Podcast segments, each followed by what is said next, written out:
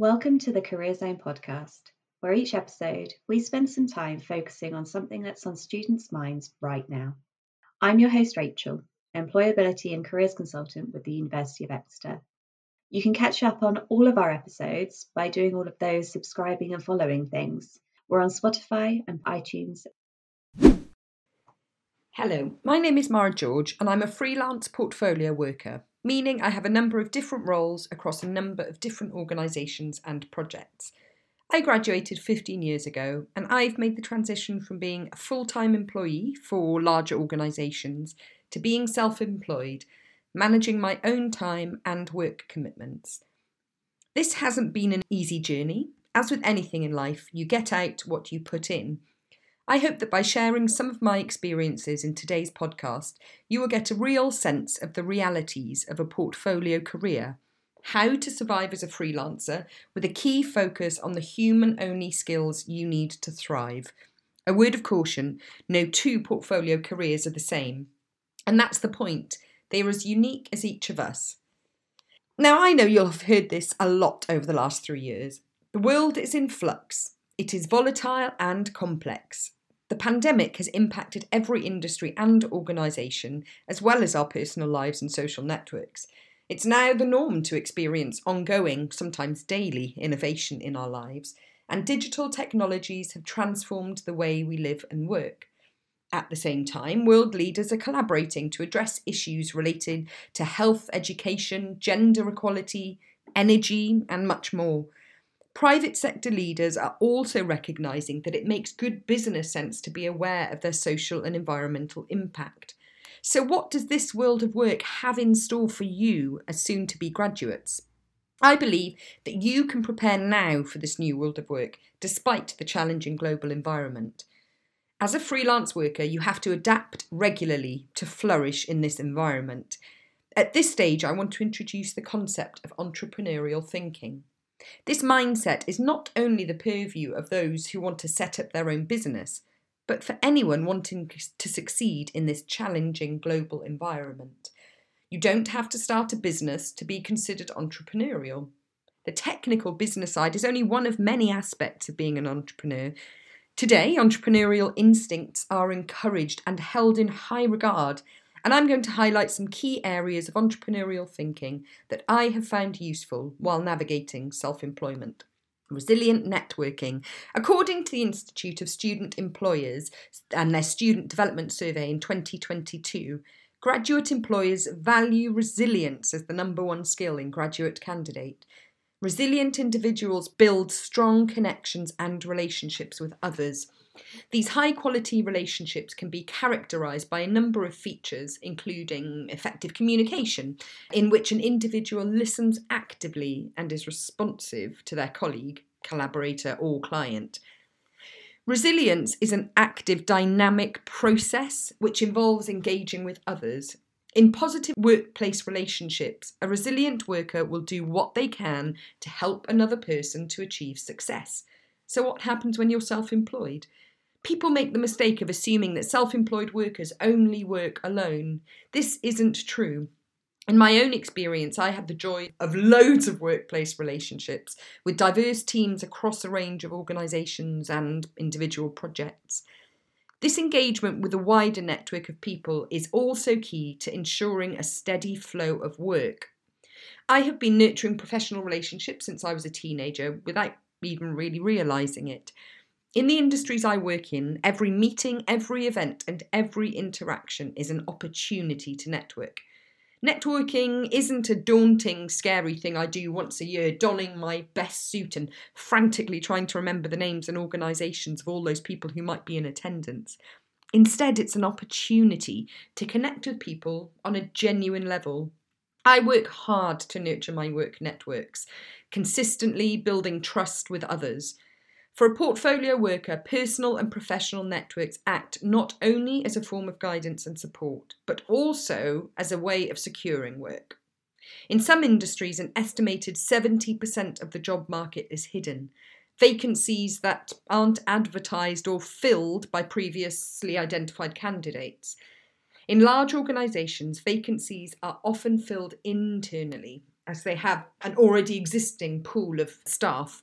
And in both the large and small scale businesses, the recruiter might already have a professional network of professional candidates, so there is no need to advertise the vacancy. I secure a large majority of my work through this hidden market. Either I pick up a repeat piece of work with a trusted employer or client, or I rely on word of mouth to do my bidding for me. The years I have spent cultivating my network of trusted individuals really has paid off. This network helps me to secure work by recommending me to others, and in turn, I do the same. It pays to support other people and to nurture a vibrant and diverse network. Modern workplaces are typified by change. The climate of work that we've already talked about demands the need to be flexible and adaptive. These skills shouldn't be undervalued. This flex in how I work means that I often need to reinvent myself. I don't mean that I need to hide a previous version of my work self. I'm really proud of all the work that I've done. But I do need to ensure that I don't get pigeonholed as only being able to deliver one kind of work. It's a bit like plate spinning. I have three versions of my CV that I share with potential employers depending on their work focus. I believe in my own ability to learn quickly and to be responsive to the needs of my clients. This requires a huge amount of self belief, optimism, and motivation, skills that I have been developing for years. I'm committed to learning, and this is perhaps a key feature of entrepreneurial thinking that goes a long way when you're self employed.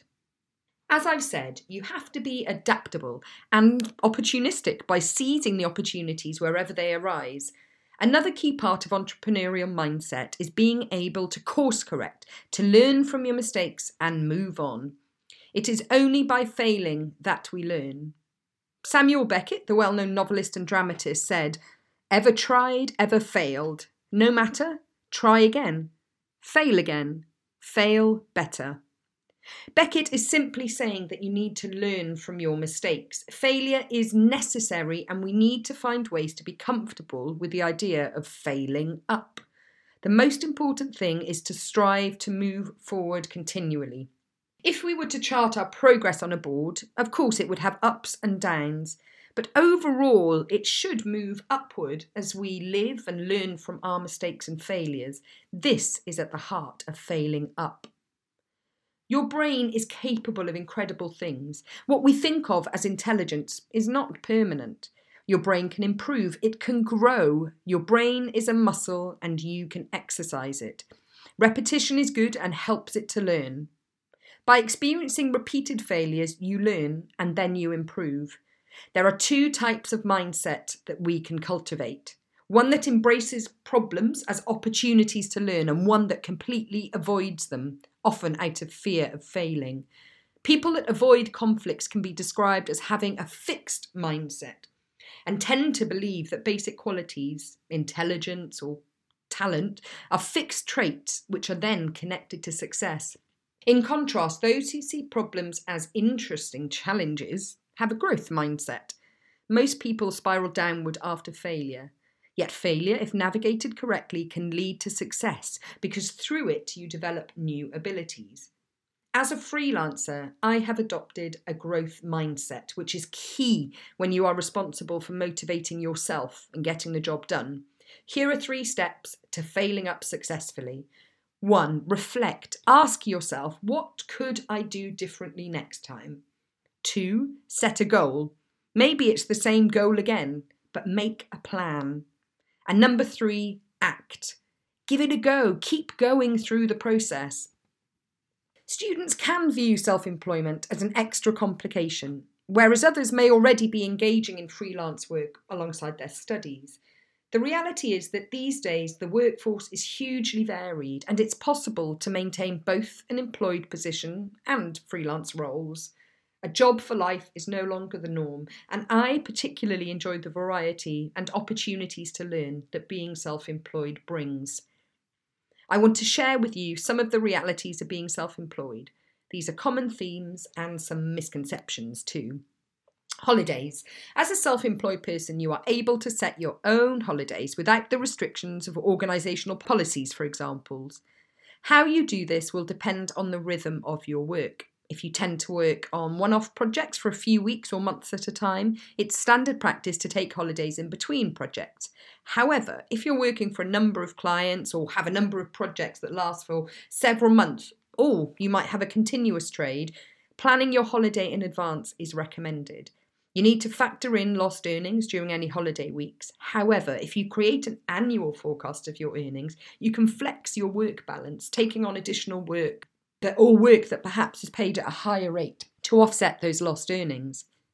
Moving on to lone working, how you work is determined by you when you're self employed.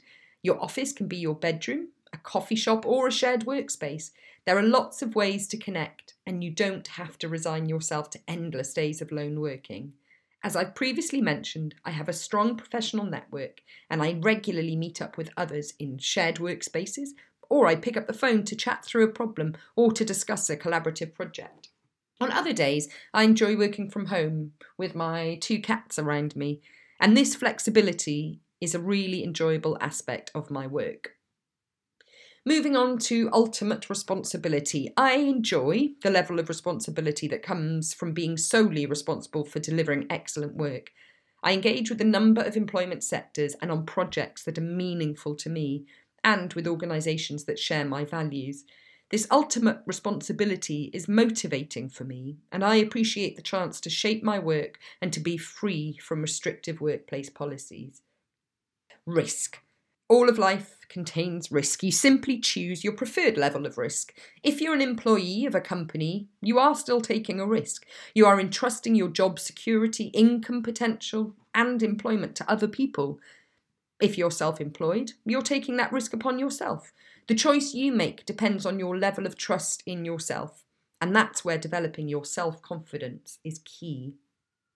I've already talked quite a lot about resilience, adaptability, and collaboration as key skills that you must develop to thrive as a portfolio worker. But there are some other human only skills that you will need to cultivate. These include creative thinking. Many people believe that creative thinking is something that strikes at random in reality, there are many ways to use creative problem solving every day, even if you don't think you have innate creativity. Often, creative thought involves tapping into different styles of thinking and examining information from different viewpoints to see new patterns. Anyone can foster a creative mind with some practice. You may be managing a number of projects, contracts, or collaborations at once, so it's imperative that you develop strategies from the outset that will allow you to manage your time effectively and that prioritises your well-being. It's great being in control of your own work, but it can be difficult to manage many conflicting pressures. Again, practice putting this skill into action through your degree course. Planning is key to keeping things in check. Finally, our capacity to effectively address others and ourselves, to connect with our emotions and to manage them, to self motivate, to put the brakes on our impulses, and to overcome frustrations are all part of developing excellent emotional intelligence. These elements are necessary in navigating self employment effectively.